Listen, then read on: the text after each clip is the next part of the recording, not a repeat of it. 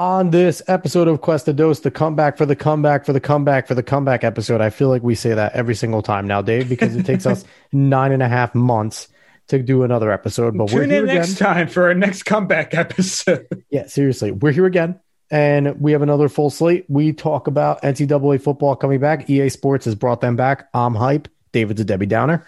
We talk about Attack on Titan ending their manga this summer. The anime's on its final season. Talk about that and what we think should the anime should do at this point.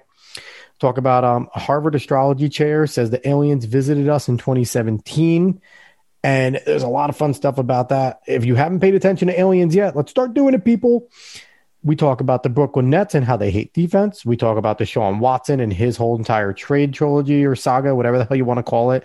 I don't know why trilogy. I've been stuck on Star Wars. Everything's a trilogy there. Yeah, really. And then we talk about the Jets because we're fanboy Jets and we're hopeful and we're going to get our hearts ripped out because that's the Jets. So, again, without any further ado, hope everyone enjoys the show.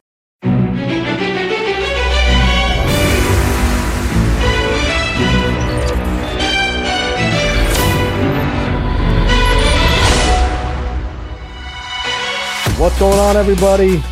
Yeah, if you've been listening for a little while, you know what, what's up. Quest the Dose, we're here whenever we damn well please. It's a thing. I don't have a webcam though. He doesn't, so we're not doing a. There's going to be no video for this one. It's just going to be only audio. Um, we're going to save the world of my ugly mug, but we also don't give the world the update on David's hair, which is really really sad. David, I mean, it's slightly longer than it was last time. So anyway, Dave, how are you? How's everything going? How's your life? Uh, Last time we talked, the Nets didn't have a big three. The Jets didn't have a head coach. The Mets weren't a team of sexual predators. What's going on? yeah, I there know. was a lot that went on since we last had the show. Uh, nothing much. Just growing out my hair and working. That's all I'm doing. So you know, we talk. You play. You play in a cornhole league, don't you? I don't think people know that about you. Yes, I do. I play every Wednesday. Do you suck? I'm not great, but it's also because the people that go and play play a lot. they play. I don't know if anyone listening plays a lot of cornhole, and if you do, you're probably really good. And it's it's scary to witness. So do you guys play like by like the ESPN cornhole championships rules and everything like that? Because cornhole has become a thing. ESPN every once in a while you see like the cornhole championships of America just pop up randomly on ESPN. Yeah, we. I mean, we don't mm, make it that serious right now. We're using uh, it's called Scoreholio. It's an app to keep track of your cornhole scores, and they have like a TV. It's actually a nice setup, but we're doing a round robin thing, and uh, we do you know the rules of cornhole, but it's it's laid back. You they drink and you play, and I was gonna say, is it is it a beer in hand league? no, you don't have to have a beer in hand, but you can have a beer in hand. In fact, they actually have little stands where you can put your beer as well. Very nice. So do does would anyone listening to the podcast know who your teammate is? Who's on your team? Uh, uh, probably I have John. John uh, who? Ka- then Natoli. Why would I? I'm not giving too many last. No, I can't. I mean, we John Natoli, we. Kyle Burns, and Alex Schultz. very nice. Well, we've had Kyle Burns has been on the Sports Opinions podcast, so if you've listened to that, you know who Kyle is. But that's cool. They're friends of ours. Mhm. Um, yeah. Anyway, so anything else new with you, Dave? How's work? How's life? How's you know? How's any any snow? Did you guys get destroyed like we did in New York? We got about Jersey? three inches. That's all we got, and I'm Yeah, t- perfectly fine with it. Take your three and add anywhere from like fifteen to eighteen, and you got what we got in Poughkeepsie. It's miserable. Yeah, I don't want to. I, I really don't. Yeah, updates on me. So I finally finished the Fate of the Jedi book series, all nine books. It was fantastic, and I let out a tweet to give the author some props. Unfortunately, um, Aaron Alst- um, Alston, who is one of the authors, passed away in 2014. Oh, But two other ones, um, and Aaron Alston wrote a ton of um, extended universe Legends Star Wars books. Mhm. But um, Troy Denning and Christie Golden are still around, still doing their thing. And Christie Golden liked my tweet. So how That's cool is awesome. that? That's sweet. and she's one of the major authors that has wrote a ton of Star Wars stuff. And I'm pretty sure, you know, her vision is so good. Disney's going to grab her because she's one of the people that built the Star Wars universe that fans like. So they would be smart to grab her. Yeah. But yeah, That's my biggest life achievement right now, and I'm currently listening to uh, Jordan Peterson's uh, 12 Rules of Life. So sweet. That's a good time. Oh my god, just listening to a ton of stuff, and I have Dune waiting in the outskirts. So switching back and forth, my life is hectic as always. yeah, that's expected. But anyway, so let's jump into our meat and potatoes of this show, Dave. We are starting off with some hype. Well, yes, some hype, but I'm also going to be a bit of a Debbie Downer as well. So, just today, the day that we are recording, February, February 2nd. 2nd of 2021, Ye- EA put out a tweet saying, You're waiting has accomplished. You you've waited long enough. If you were a true believer the whole thing. if whole you time, were a true something like believer, something, yeah. NCAA football is coming back to be played on Xbox, PS5, and probably PC as well. Because why wouldn't they? Now, poor, poor Switch. yeah. now, I'm not going to lie to you. I, I am hyped because I, I do love the NCAA football games. But the state of Madden and of EA draws me back a little bit from the hype. I'm going to need to see what is in the game and see if they're still using Frostbite as an engine. Now, explain to me, explain not to me, to everybody, what you are currently doing to um, basically fill the need for NCAA football in your life currently. So currently, I am playing what is basically a souped up NCAA football 14 on my PC, on my very new PC. And it's called College Football Revamped. It's done by a bunch of guys in the in the NCAA community. They're awesome. Uh, they put this whole thing together. It's all the uniforms, all the ESPN logos. Everything looks nice. The dynasty. It's like the 2020 season. Every single uh, everyone on the roster is actually in college football. like, like it's the full rosters, everything, and they update it too. And in fact, they're still updating it. They're trying to find a way to get the um, the college football playoffs in there now. But I love it. It's so much fun, and you could do it on an Xbox and a P, uh, PS3 as well if you have the game still. It's not entirely difficult, and I I just love doing it because it's it, it makes me feel good to play a football game again. So, everybody, please don't be a tattletale. Don't tell on David because that would be really mean of you. what are you talking about? Me for what? Exactly. Anyway, so what I want from this, and I explained this already in the group of our friends, I don't give a damn about anything else unless they, you know, if they give me a dynasty mode, they can do whatever they want. They can bring their stupid ultimate team from Madden. They can do, uh, you know, I don't need any coordinators. I don't care who the head coach is, to be quite honest. I just want dynasty mode. If you can give me dynasty mode, what did I say? I said dynasty mode, a proper triple option, and inaccurate quarterbacks. That's all I need because that's college football. If you can give me that and I can sit there and I can take Rutgers and make them into a powerhouse just to switch and go and do UTEP and make UTEP a power. I don't care. I just like making small schools that suck get good. And dynasty mode was the funnest way to do that. That's all I need, Dave. And I Simple, man. listen, I completely understand you. I completely agree for the most part. My whole thing is is if they care about this dynasty mode as much as EA has cared about franchise and Madden, you may think you want it. You may think you want it. But once you start playing the game after like maybe a month, I'll give it a month. You'll be like, why am I playing this nonsense? And see, and that, that that's what worries me. Like I said, I'm very hype. I love the college football games. I love the dynasty mode. It's a ton of fun. Right now, I'm playing as Air Force, and I'm trying to make them good. Uh, but we have to see what happens. They said two to three years, so they're going to trickle out things. You never know. It could be another team in EA that has a lot more leniency saying, oh, we're jumping back into NCAA football. Let's make this game good. I mean, Dave, if they have a good Tiny Turtles logo and they can, you can make the Trenton Tiny Turtles. Is that? Do you need anything else really? Well, I mean, I'm assuming they would come back with Team Builder. I mean, why wouldn't you put Team Builder back so you could do that online or connect it to the new NCAA game and make your own team? And I really believe right now, I feel like the biggest hitch, and you know, it's never so in terms of graphic wise, they've always basically taken the year before's Madden and used their graphics. So it's not the current Madden updated, it's the year before that Madden. So it's like good graphics, not great. That's the way NCAA games have always been. They've been the step back in terms of quality.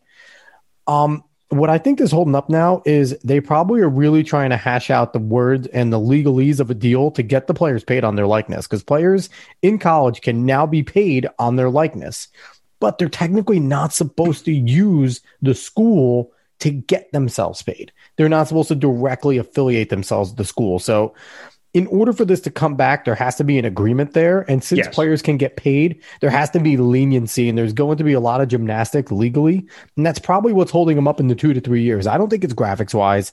I don't think it's, you know, anything like that. It's going to be okay. Are we going to put players' names in here? Do we have to put every single player's name in here? Do we only going to put the stars in here? How much are they going to get paid per sold copy? What is their revenue share? Because we're getting into revenue sharing here with all these guys, especially the big names that come out. Yeah, no, I, I don't disagree. That's probably a ton of what they're doing right now. And honestly, good for them. I just want a good game.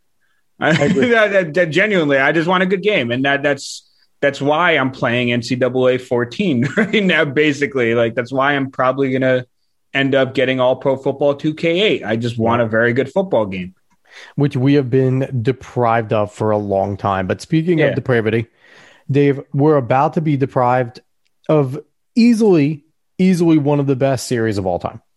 Attack on Titan, uh, I think is, you know, you can't argue that it came in with the bang and unlike a lot of other manga, a lot of other anime that come in with this big bang that completely fizzle out and lose their way, Attack on Titan has found a way to stay. And even though the story has evolved to go from being this big, wow, awesome fights all the time to a very mm-hmm. political type of manga, mm-hmm. it's been fantastic. And it's the manga's finally coming to an end this summer. The anime is on its way out. It's having its final season. Um, Dave, I really think that they should pull the plug on the final season of the anime, see the way the manga ends, and see if they can really try to coordinate this better.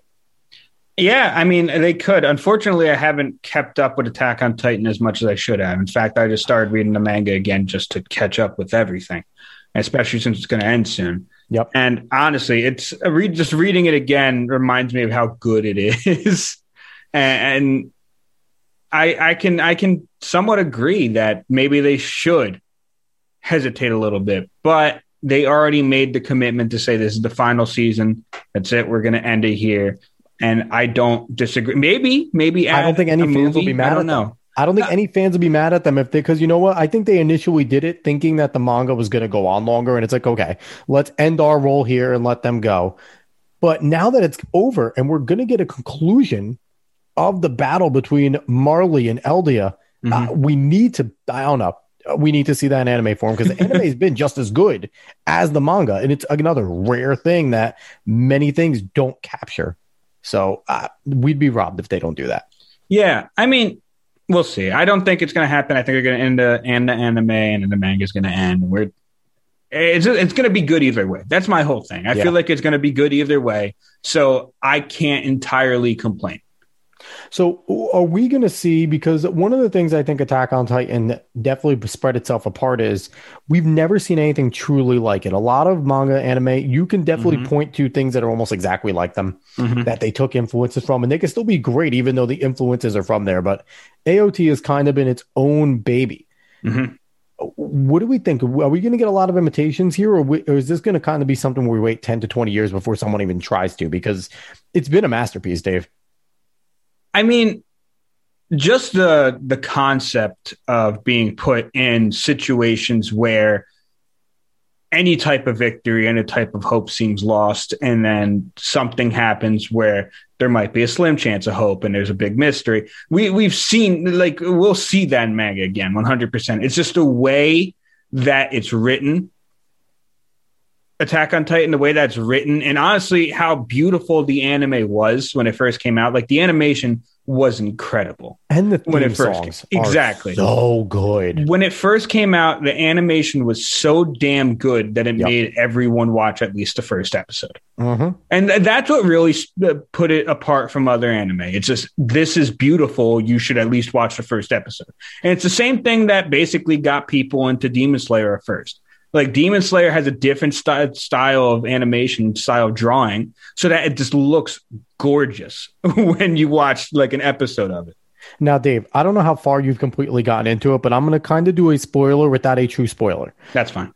Um, For me, at least. in terms of, and I'm warning people, it's a spoiler without a true spoiler. I'm not going to name names. I'm going to make it pretty vague, but you don't often see what Attack on Titan did, where they've introduced us to a group of protagonists in the Survey Corps, and uh, pretty much Eren Yeager is the main guy, but there's equal footing with Mikasa and um and uh, what do you call Arlen Armin. and Armin, yeah, and a lot of people in there that they introduce you to Mhm.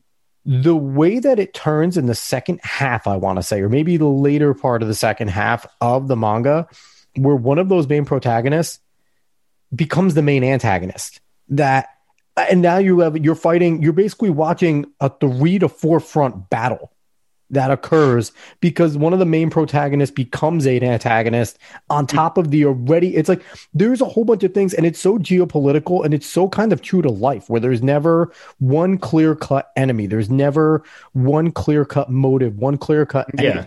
Yeah. everyone kind of has their own concept of what's good and what's good what's wrong what's evil Mhm. it- it's just it's a beautiful thing it really is and you know it's a sophisticated manga but they do it in such a good way where there's enough gore to keep the child and you happy too yeah, no, it's that's basically what it is. I don't know. I listen. If you're into anime, you probably like Attack on Titan. I haven't. That's one of the anime that I haven't seen, and most people diss whenever I see like anything about anime. They'll they'll they'll make fun of Dragon Ball Z. They'll make fun of Naruto. They'll make fun of everything except for like Attack on Titan. if you Most see a survey corps logo anywhere you're like hell yeah badass Yeah. Most of the time, people just don't make fun of it because they know it's good.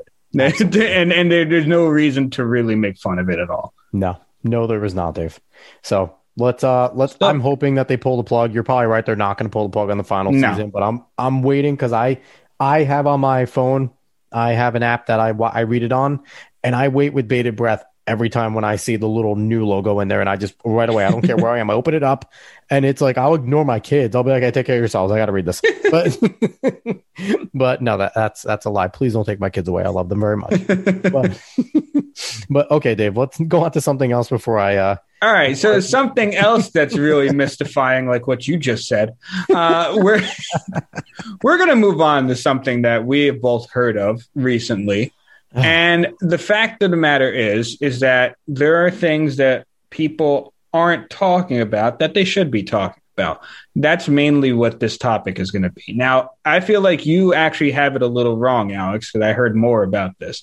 okay So in 2017, one of our, uh, I'm going to say telescopes, 'cause I can't remember the name, of, more like observatory, but Mhm. it had caught something basically coming, flinging off the sun. yep That wasn't exactly a comet. It didn't have a comet's tail. And it didn't seem like any kind of rock. And it was very shiny. We have no idea what it was. It didn't seem to be moving based on the physics of what we know. yep and a Now- regular propulsion off the sun Exactly. Now, uh, a Harvard astrophysicist has said, listen, this could be one of two things, or one of a couple things. But one, it could be extraterrestrial. We have no idea because this is something we haven't seen before. Or two, we could just have our physics wrong on Earth. And maybe it's maybe we just don't know why it's moving the way it is. Now, we have seen something that wasn't a comet or a rock like this before, but we managed to recognize it was one of our one of the things that we put up before. It was one of our space junk. But this seemed to be space junk that we have never seen before. And I've only heard this in certain areas. I haven't really seen this on Twitter or anywhere else. And maybe that's just me not in the right circles. But I feel like something like this should be really talked about a lot because let's say it's not aliens. Let- Let's go off that, even though we like talking about that. Let's say it's not. Yeah. Let's say we have our physics wrong. That says a lot for us. That that says a lot for science. That makes science a lot more fun, honestly, to me, because there's so much more to explore and so much more to find out. Now, uh, give me your take on this, because I, I know you uh, you kind of put it in here as if it was mainly. I, I'm going to go off the alien path. Let's go off the alien path and say this is something fun that we should talk about and figure out. Yep. I'm actually going to unpack both of yours because I didn't hear about the physics side and I like that a lot. Mm-hmm. So if this is aliens, as a human race, especially as Americans, we need to really start paying attention to this. Yeah. Because this is now within the last two years of like the fifth occurrence of basically confirmation of aliens. Confirmation of being visited constantly over the last 20 years, Mhm. with the Pentagon opening things up, with um, the Senate and Marco Rubio leading the way. They're basically making demands on every single major intelligence organization that has to release everything on extraterrestrial life. Yeah. The Pentagon's already planning on releasing a ton of this, Mm-hmm. and now it's being forced. Why the hell are we forcing our intelligence agencies to do this? It makes no sense to bring this upon a population in America that is already going, lack of a better terms, batshit. We are we are sitting inside in a pandemic, going nuts. We absolutely hate each other. So let's now let everybody know that aliens are going to come and fuck us up. Like, why are we doing this, Dave? like, there there has to be a reason for it. If it is aliens, and if they did probe us again in 2017 and came off the sun in an irregular pattern, mm-hmm. number one, they can go near the sun and not get burned and die. Can withstand the heat and the pressure that we know exists and the extremely strong gravitational pull of the sun. That's number one. Yep. That's scary as hell. Number two, they're just probing. And what do we do militarily when we're planning something? We send scouts. We do recon.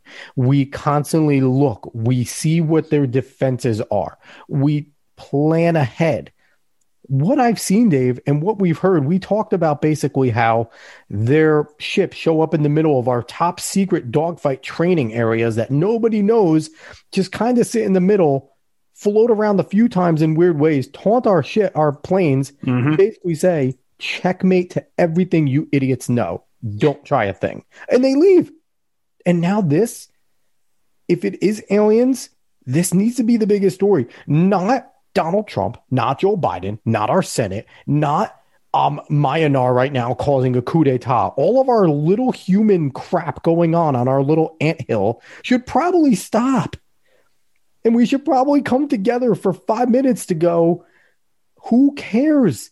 Unless the lizard people really are leading us and they're about to just pop up and go, hi guys. That's about it.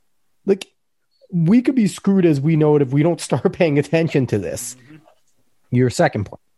If this is just physics, God, we have a lot to go through. That means that so many guys not necessarily were wrong, but wi- what they believed, we'd have to erase all of our laws on physics. If that is the case, we have a few physics laws, they probably aren't real. We'd have to reconsider gravity 100% and what it is. It would be probably the most groundbreaking astronomical thing our scientists have had to deal with in since we figured out that we weren't the center of the universe. Like it would be that big. So I don't know. Both of them are massive. The first one is scary as hell. The second one's kind of cool. That's the way I look at it. Yeah, no, that's fair. That's a fair way to look at it. I, I don't know. That I, I just enjoy talking about these things because they really get the imagination out of us as to what in the heck could that possibly be. And our our world and our universe is so strange that we sometimes don't sit back and just think about these things. That could be a lot of fun. It could be a little horrifying sometimes, but you need to think about them. Maybe Elon Musk is right. Get us to Mars. Who cares if it's a big red ball of stupid that we die if we take the helmet off of? We might be safer there. but who knows? Maybe if they go, the aliens will come and just slap them back to Earth and just go, no, Maybe. not allowed hey. to go there. now, speaking of something that seemingly people aren't allowed to do, the Brooklyn Nets apparently don't like defense. They're not allowed to play it. Since we last spoke, the Nets did not have James Harden. We were talking about Kyrie KD, how they'd work. They made a trade to bring James Harden in from the Rockets. They gave up Caris LeVert. They gave up um, Jarrett Allen. They gave up Taurean Prince and Rody Mhm. Kurucs and a ton of picks Mhm. it's reminiscent of the Boston trade, but uh, James Harden was coming in, apparently just left the fat suit in Houston. Definitely did. Definitely did. He wore a fat suit, which is the funniest thing in the history of funny, and came Not in. confirmed, but definitely assumed. 100 100% did. Looks the part in Brooklyn. He's been to me since he's come over there, he's taken over this basketball team. It's his team. He's the leader of the team. He runs the offense. He looks like he's trying on defense sometimes, but there's the problem. He doesn't play defense. Kyrie doesn't play defense. I basically Bruce Brown, Jeff Green, and Kevin Durant play defense on this basketball team. Nobody else. Joe Harris gives effort, but he's just a little. He's has, he has two left feet the Nets don't play defense, and everyone's thinking that they're the best team in the East right now. The Celtics and the Bucks will eat their lunch in a seven game series and beat them in six if they don't show up this defense. It's a huge problem, Dave. Now, I get that. I do. I get that. But it is much easier to shore up a defense than it is to shore up an offense. Because what is most needed in defense? Just a effort. lot of effort and grit. And no, we've gotten we've gotten more people on the team now. Well, they're going to come back soon. Norvel Pelle is going to play for us soon. He's a big that's that's gritty. We're going to have Iman Shumpert. He's a gritty guy. So we're trying to do our little things, but we also have the highest offensive efficiency in the league. They, the, the, let me the team, contrast this real quick. They just lost to the Wizards after scoring 146 points. I get that. I get that.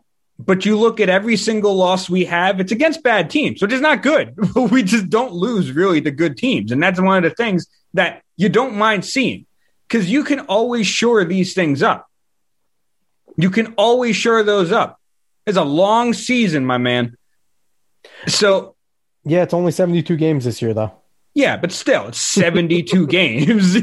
like, so I, I'm not that worried. Really, I, I the defense. Yeah, you need to be better. You need to be a lot better. But I, I feel like we're going to be fine.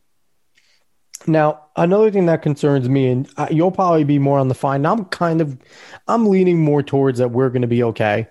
But right now, the big three of Harden, Durant, and Kyrie are all playing damn near 35 plus minutes a game right now, if not closer to 38. I think James Harden is averaging 38 minutes a game.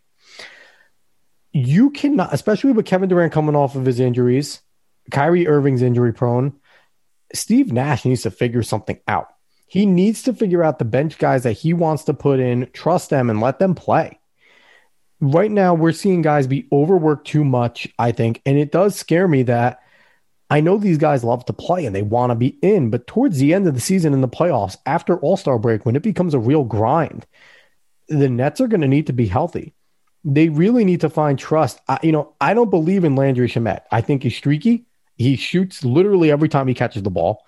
I'm not a fan of that guy. I liked him initially when he was coming in. Now he's kind of me. He's on the fence with me.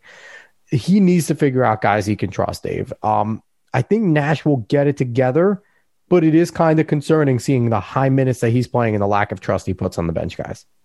Yeah, no, I, I get that, but I, I just think we'll, like I said before, we'll see it shored up. We'll see them getting less minutes. I mean, honestly, you think about it, that that one person who definitely wants to be out there the most is probably KD because he's been gone for so long. Even though he's been playing so damn great, even afterwards, like he's going to want to be out there. These guys are going to want to be out there and get their chemistry together, get it going. Honestly, I'm waiting for them to really stagger them a lot more, stagger them on the floor with their minutes.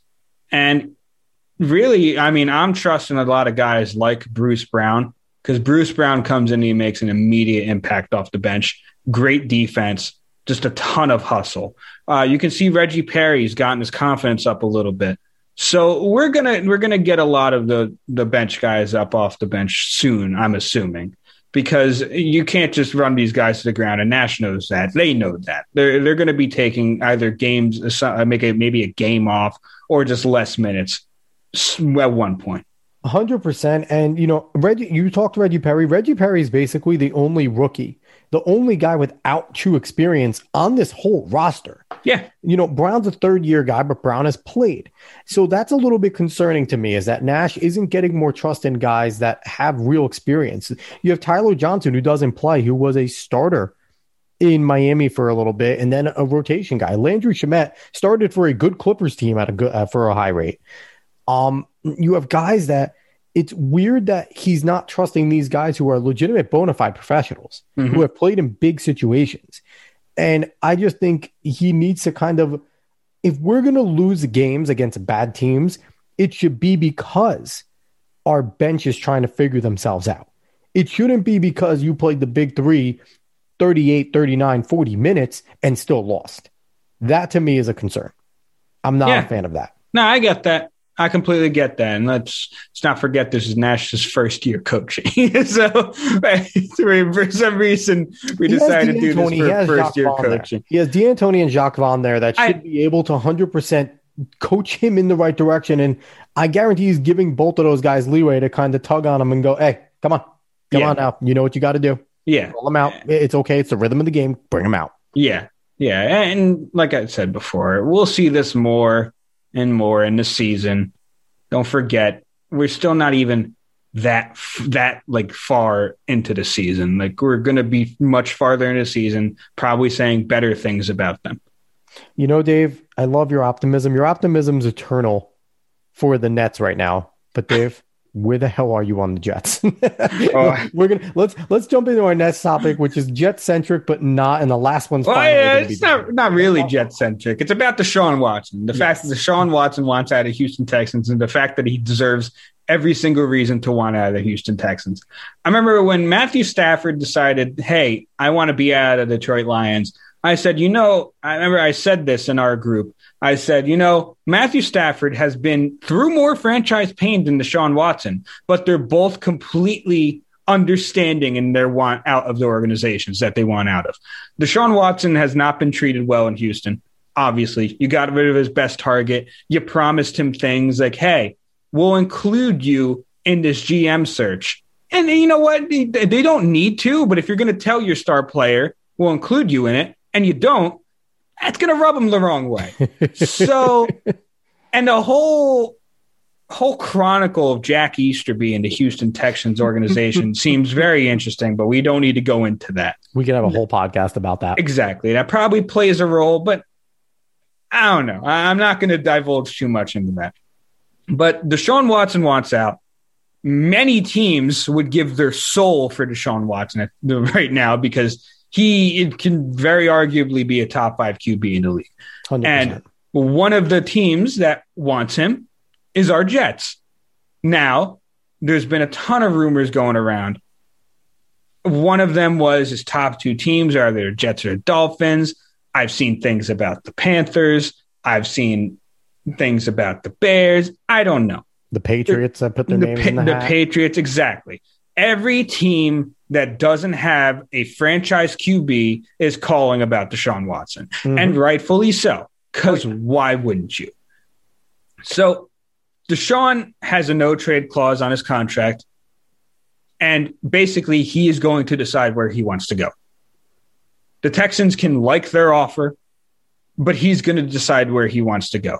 And and I know the Texans have some some leverage on Watson. I, I mean, guess he just signed want- a four year extension, so they have a ton of leverage if they want to be jerks. the, the thing is, yes, you have that leverage in a sense. But if you're going to do that to your franchise QB, who you've already ruined, good, not ruined, but you've already made angry with you, good luck getting another star free agent or another good player to play for you. Because even JJ Watt wants out. So you do not do that. You don't flex muscle here. Don't do it. It, it, it is a trap.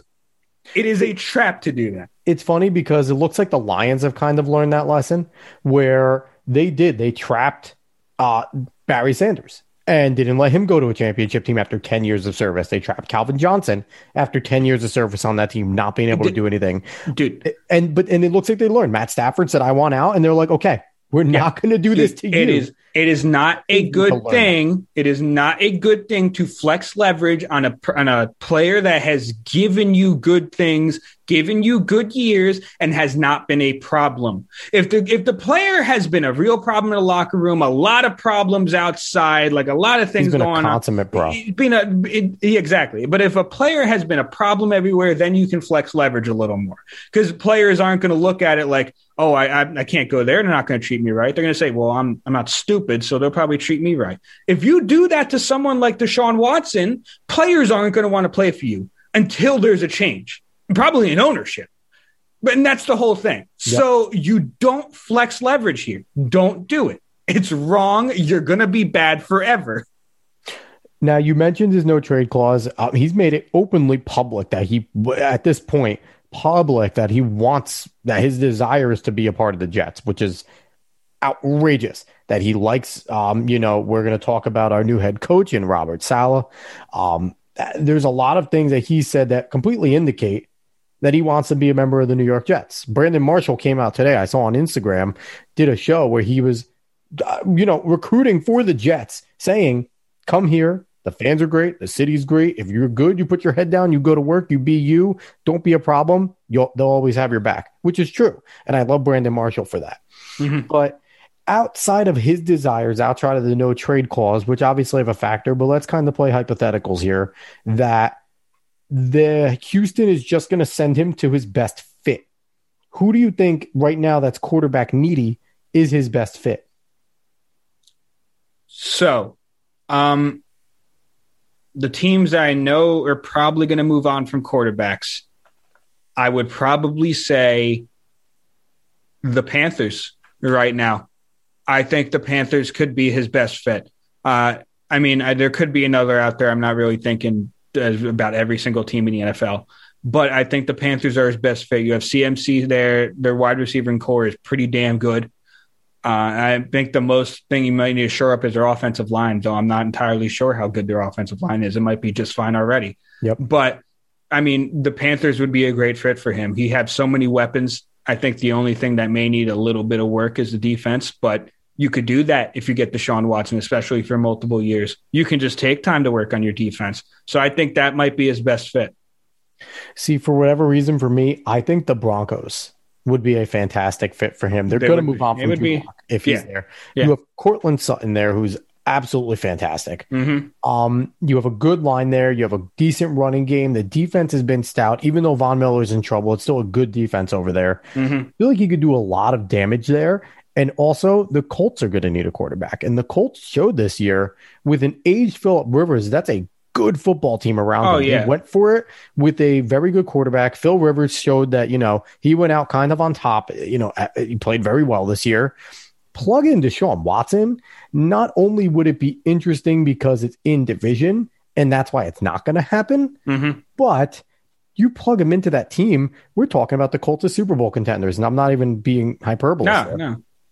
So I think those are his best fits where does he end up in your eyes? Is he? Oh God, I can't make that. Honestly, I can't make that commitment because I okay. No, so I have no idea. if you're Joe, if you're Joe Douglas, what do you give up for him? What is okay after seeing, especially, does the Matt Stafford deal play anything into what you plan on offering? I have seen multiple things saying the Matt Stafford deal doesn't play into it as much because of Jared Goff's contract and other such things, and I can understand that completely also the fact that Deshaun controls a bunch of this, I think also plays into it. So, I mean, if I'm going off Joe Douglas, I honestly have almost no problem giving away three first rounders. I yeah. really don't. Uh, even if you just don't even touch like the 23 for this year, just give him three for like two for the future and one for in our two from this year. If you can somehow do that, if you need to give up a, a defensive personnel, give him John Franklin Myers, give him one of our, give him a good play, a good player but not a great one. Don't give him Quinnen. Don't give him Marcus Maye. Don't do that. But you can still give him good players off for our defense. But honestly, and I, I, think you do what you need to do to go get Deshaun Watson because he is a player that changes the, the franchise. He is he is a player that does that. It's that simple. Now, what if they keep it simple and they're pretty hard line? They want our first first round, our two first round picks this year, a future second rounder, and Quinnen.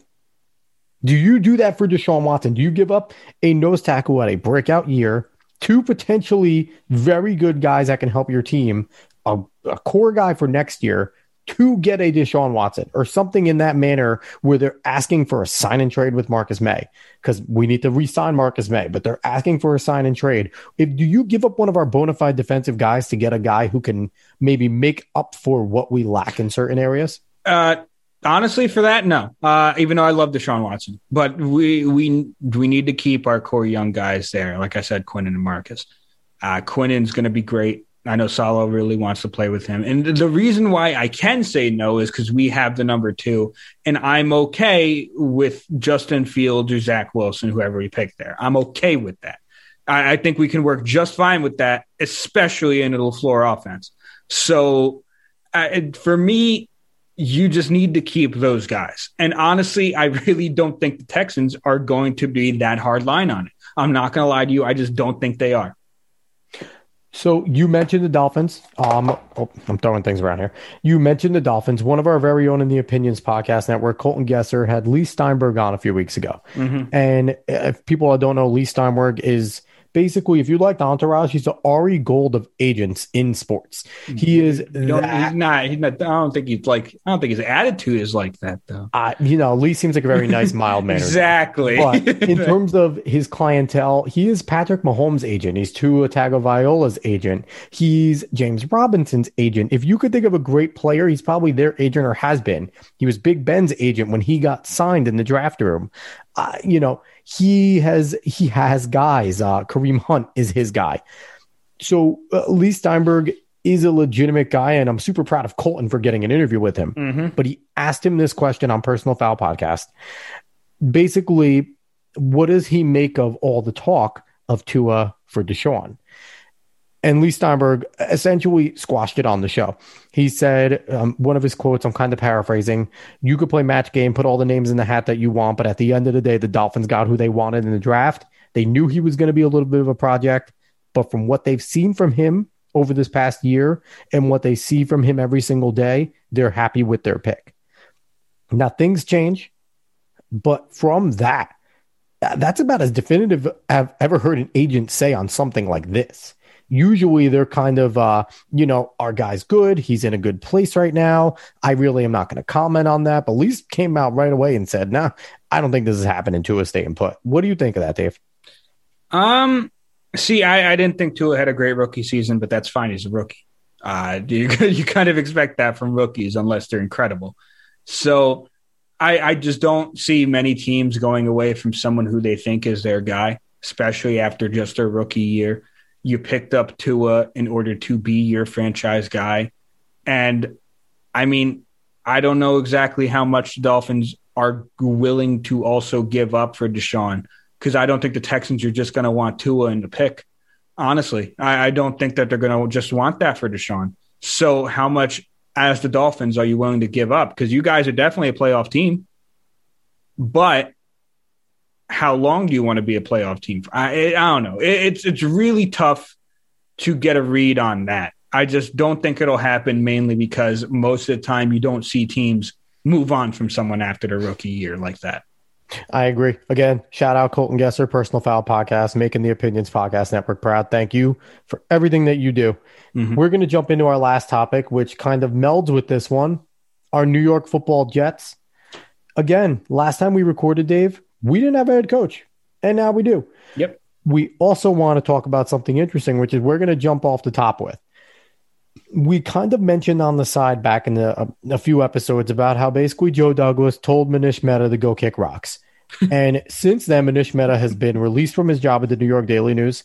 Um, and he's kind of in a downward spiral. Uh, out, you know, some one of them, put, one of our friends posted up something that he might possibly be involved in some stuff in South Jersey in terms of sexual allegations.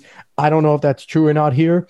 If I was going in Manish fashion, I would say it's bona fide true. Manish Mehta is the worst human being on the planet, but we're not going to do that here. We're better than Manish Mehta. But you brought up a fun point that throughout Manish Mehta's time as a beat writer for the New York Jets, he has done only damage. He never really was a positive force. He didn't talk about any positives, especially when the Jets went to back to back championships. You would think that they were the most dysfunctional group of people of all time mm-hmm. if you read Manish Raina's writing on them. Mm-hmm. What type of damage has he done, uh, pretty permanent or not, to the Jets throughout his time as a beat writer at the New York Daily News? Yeah, and I mean that's the question that we got to ask because honestly, uh, would uh, would Rex have stayed? That that's one of the main questions. Would Rex have stayed? Because think about it. If you don't have that much damage coming from your one of your main news outlets on your team, uh, things might look a lot differently. Now, obviously, this is all the speculation. Yep. Uh, depending on how things would have went, maybe it would have went just the same way, just without as much news. But it's just wild to think that he might have been had a huge effect on what the Jets franchise could have been. And I mean, he was there with Todd Bowles as well. Like, who knows what what more could have happened I'm with Todd? sure he started right around Mangini's time, so it's been like that long. Yeah, exactly. Uh, and I'm I'm I'm pretty sure he disparaged Mangini when Mangini was there. So it's Yeah. not like he hasn't been doing this. Now, you know, you bring up Rex, and you know you have to bring up Mark Sanchez in that. Yeah. Because One of the people that put immense amounts of pressure on Mark Sanchez with the things that he wrote in terms of how they feel internally about him, Mhm. what he's doing every night in his personal life, and things like that was Manish Mehta. Mhm. He amplified Mark Sanchez's woes. And you have to think that would Mark Sanchez have been a better quarterback mentally? Would he have been able to stick it out longer? Would he not have grown his hair out and looked so awful towards the end of his career at the Jets if Manish Mehta wasn't doing what Manish does? That, it's crazy to think that a beat writer had this much power, but with how negative he was and how many times you've seen the locker room or heard the locker room start having to answer questions about nonsense that this go- guy wrote, Yep. it had to have an impact on the franchise. Uh, and how does Woody Johnson allow this to happen as long as he did under his tenure is another mystery to me. Yeah, yeah, it's wild, and I honestly, it's just obviously it's in the past now, but it's just really annoying. And honestly, I think we're really giving, um, really being given a reward for going through it in Robert Saleh. I really feel that way. I feel like we're giv we're being given a gift for going through that pain in Robert Saleh because So I think you like Robert Saleh. So what do you like about like- the new Jets head coach? He was the former 49ers uh, defensive coordinator.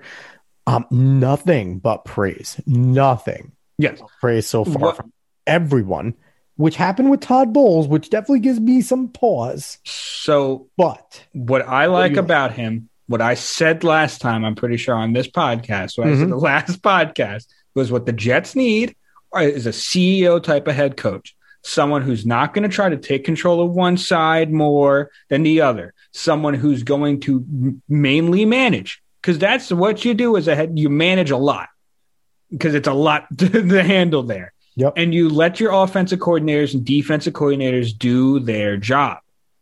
And Robert Saleh looks like he's going to be exactly that type of person. I love his energy. I love the culture he wants to bring into that into that clubhouse. And I just I love the staff he's getting together. I just feel like it, it, feels right. He really gives off the energy that it feels right. And that's one thing that you didn't really get from Todd Bowles. Not hating on Todd Bowles. I love Todd Bowles. But he is he is like a, he's a breadstick of a man.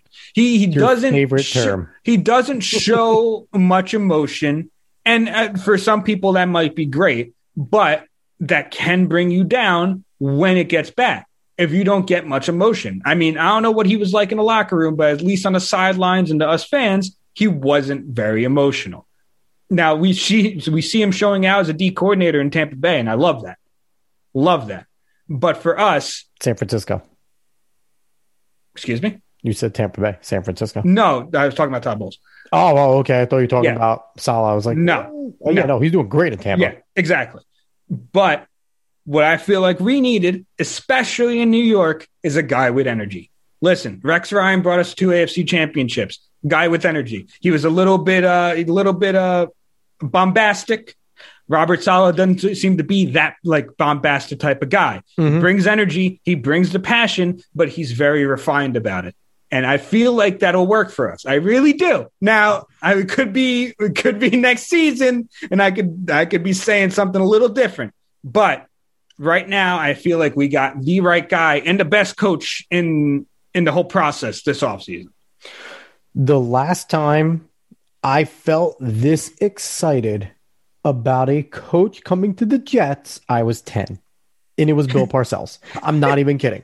It was when Bill Parcells, I believe it was 98, is when he came to the Jets. He drafted Keyshawn. Mhm. Maybe it was like 96. I might have been eight, but I did love sports. I already knew football. I was already a Jets fan. Mm-hmm. You weren't born yet, I don't I think, was when not. Parcells was the I head was coach. not. I was not. And that is the last time I felt this good about a head coach. I liked Rex because of his defensive stuff, but I was unsure he was ever going to be able to coach a team, like Yeah. you said. Yeah. I loved Herm Edwards. Herm Edwards had the bombasticness, but another guy who I don't know if he was able to coach a team, a very good defensive coach. He's grown over time. He's doing a great job at Arizona State. Mm-hmm.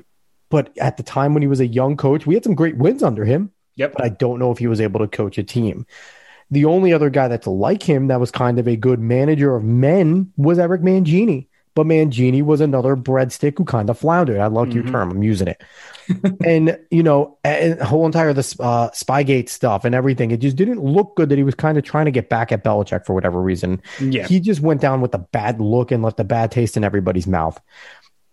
I like Saleh, like you said, and our cousin Dan Portaways, who I've had on the Sports Opinions podcast, he's a massive 49ers fan. And when we got him and started picking apart the San Francisco Basically, 49ers coaching staff, like half of uh, Kyle Shanahan's staff has come over with Saleh. So that says a lot about him. But uh, he basically said he was like, "Yeah, thanks for taking our best coach." Like flat out, it's like he did. It's not even Shanahan. He's like, "Thanks for taking our best coach and our best offensive mind. Much appreciated." And it's like ah, that makes you feel good. Makes you. It's rare that you get to feel good as a Jets fan.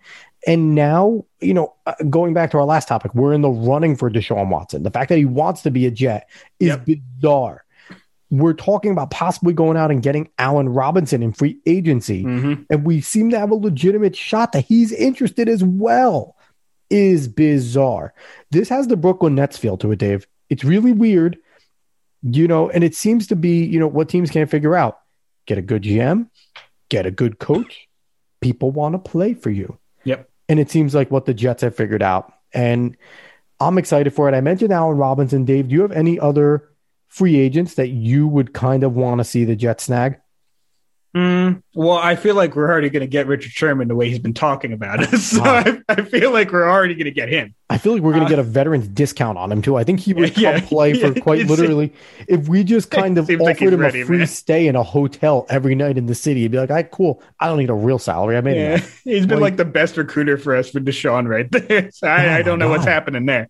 Yeah, But um, ah, there's so many free agents out there. I, I'm not certain not a single one. I What about a. Juju? Have you kind of soured on Juju with kind of his antics, where you know? It's not not about his antics. I just like Juju. He's not a number one. That's that's my thing. I just don't think Juju's a number one. So he could help the team 100, percent but we need more of like a number one. Unless Mims can, get to a number one, I think Mims can be a good wide receiver, but I don't know if he's a number one. I know for a fact Allen Robinson's a number one, so that's why I would love him. But See, I know a guy like Fuller is available on the outside, and he has a lot of familiarity with Watson if Watson Yes. does come. but he's Well, injury yeah, I'm. I'm, I'm going. I, I'm, I'm talking about off the Watson train. I'm talking about off the Watson train because it's not certain. Well- I've been one to say temper your expectations on Watson because if it doesn't happen, well, we never had him in the first place. Well, it's also been floated around that teams are calling about Sam Darnold. yes, Do you think we're going to was deal expected. and I've seen that it's possible that he will be moved by the draft. Do you think we're going to move Sam Darnold? And what can the Jets get for Sam Darnold? I don't think he has number one value anymore, but I could definitely see a second or a third coming our way. Yes. Um, I really do feel like we're going to move on from Sam. I feel like we're going to try to get him to a good place.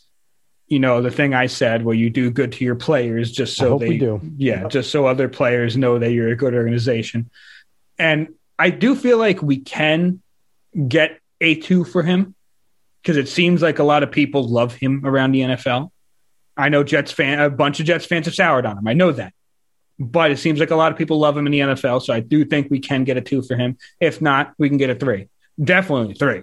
So either way, I feel like you just get the best deal for Sam and you send him off somewhere else. I, I love Sam, but I just don't feel like things have worked out. And I don't know if he can turn it around. I feel like it'd be best for him to get a new, uh, new scenario, new scenery. I agree. And I'm not mad at Sam. Sam is exactly who I thought he was. Honestly, you know, I predicted this from the get go. Great arm talent, uh, good head on his shoulders, can make every throw. He's just turnover prone. And that's what we've seen from him. You know, that was my criticism of him when he was coming out, and the Jets were going to draft him as opposed to some other guys. So I'm unfortunately, I was correct for once about a quarterback. Um, and it's sad that it was my freaking quarterback. But he's a guy that I feel, uh, you know, he someone that you can send him to Detroit to go compete with Jared Goff. I think he might beat out Jared Goff in Detroit, or to hey, yeah, he really might. I feel like he might. He's, I feel like he's a better quarterback than Goff. Yeah. Goff fell in love with Cooper Kupp, and Cooper Kupp was his butter and bread and margarine and everything, jam, jelly. He was Cooper Kupp. He was throwing the ball to him 20 times a game. It's bizarre. It's Yeah. bizarre. But uh, something like that. I mentioned the Broncos. There's a lot of situations. Atlanta's a great situation for him.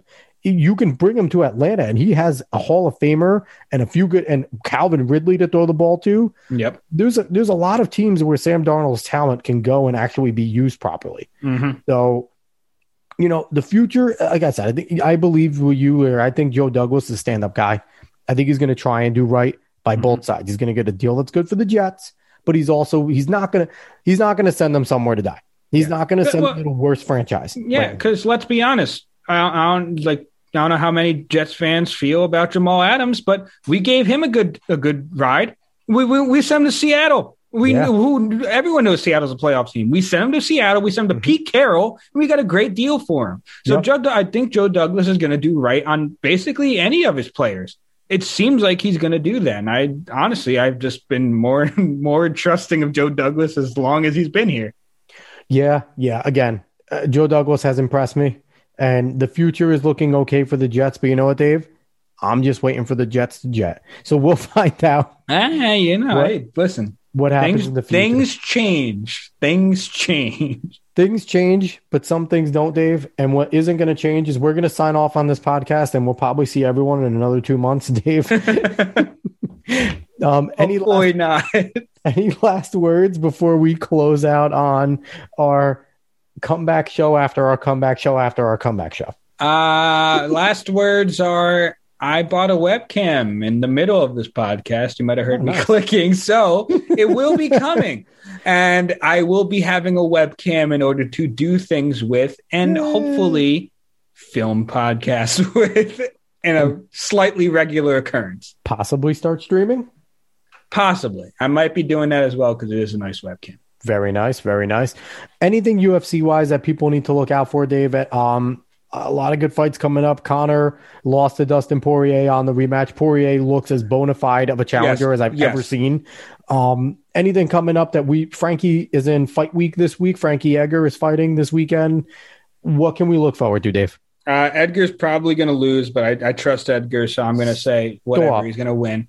Stop. Um, I don't know. There's many good fights. We have three title fights on one card in the Adesanya versus Jan card. We that has Nunes versus oh I can't remember. I think Megan Anderson. I can't remember her name right now. Mhm. Um, and also Jan versus Sterling on that card. That's going to be great. And then like the week at and then the month after we have um, uh, uh, Stipe versus Ngannou. And ooh, one more that I can't remember for some reason. But also, I just want to give out a quick shout out. Dustin Poirier is a very good fighter. If you didn't know that, understand that now. He's always been a very good fighter. He has had like one loss in a long time, and that was to Khabib. So understand that. Who one. everybody loses to? Exactly. Understand that one. And two, I, I just don't don't write off Conor yet. Uh, I'm, I'm going to tell you right now, it is not a good idea to write off one of the best strikers we've seen. It's not a good idea. On that note, I really hope we get hungry Conor back. Exactly. Um, this Conor was too damn nice. We don't need nice Conor McGregor. We need cocky. I'm gonna kick your ass because I know I'm better than you, Conor McGregor. Not this. I'm gonna knock him out in 60 seconds, and then I'm gonna be friendly at the at the weigh-in. No, no, no, no, no. We need the guy that tried to fight everybody at the weigh-in. We need the guy that grabbed his grabbed his junk and looked at him and said, "For your wife when I'm done with you." Things like that. That's the Conor we need because Conor needs to. You know, I said it that Conor, if he doesn't come back in the next fight, old Conor, where he was a complete jerk that we loved about him, he's finished because he has nothing to fight for.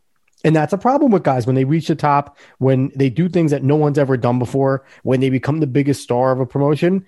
Conor doesn't need the UFC. The UFC needs Conor, and he knows that. Ah, no, he I get that. have yeah. to care. He doesn't have to win another fight to go down as one of the top three fighters in the history of the sport. So I'm hoping we get angry Connor. And I'm hoping he doesn't fight another guy like Cowboy Cerrone who's going to beat up. I hope he gets a Yeah. challenge and he just whoops their ass. I mean, he might he might get RDA. He might get who knows? Who knows who he might get? Honestly, I, I'm really hoping Dustin Poirier gets a title shot next. Whether it's against Gaethje, Chandler, who I I think deserves it most is Oliveira, Charles Oliveira, who no one talks about, who's a great fighter. Yep. But whatever, the lightweight division's amazing. Let's shine off before I keep talking about UFC. I'm just calling for a GSP comeback to fight Conor, and then they both go off into the sunset. Done. There we go. I just got us the fight. most money on a card ever. He'll come back to fight Khabib. I mean, I think he needs to come back, beat up Conor, and then have the last fight against Khabib. Yeah. That'll be fun. All right. So again, everybody, thank you for listening to Cuesta Dos. Thank you for all that have stuck with us and have been looking and checking weekly for episodes and seeing crickets because I think I'm just going to start figuring out a way to actually upload crickets onto our streams because we are inaccurate. But we both have lives. Um, David works. I'm kind of a bum right now, but I'm still doing a lot of things. Uh, my, my hands are in a lot of different places. So thank you guys for sticking with us. I hope we still entertain you. And we're going to continue to do this because it's fun. But again, everybody, he's David Cuesta. I'm Alex Cuesta. We have a Twitter now at Cuesta Dos. So don't worry about our own personal handles because we kind of suck at those. So again, everybody, really appreciate you for listening. We'll have a video hopefully next time. Have a good one, everybody.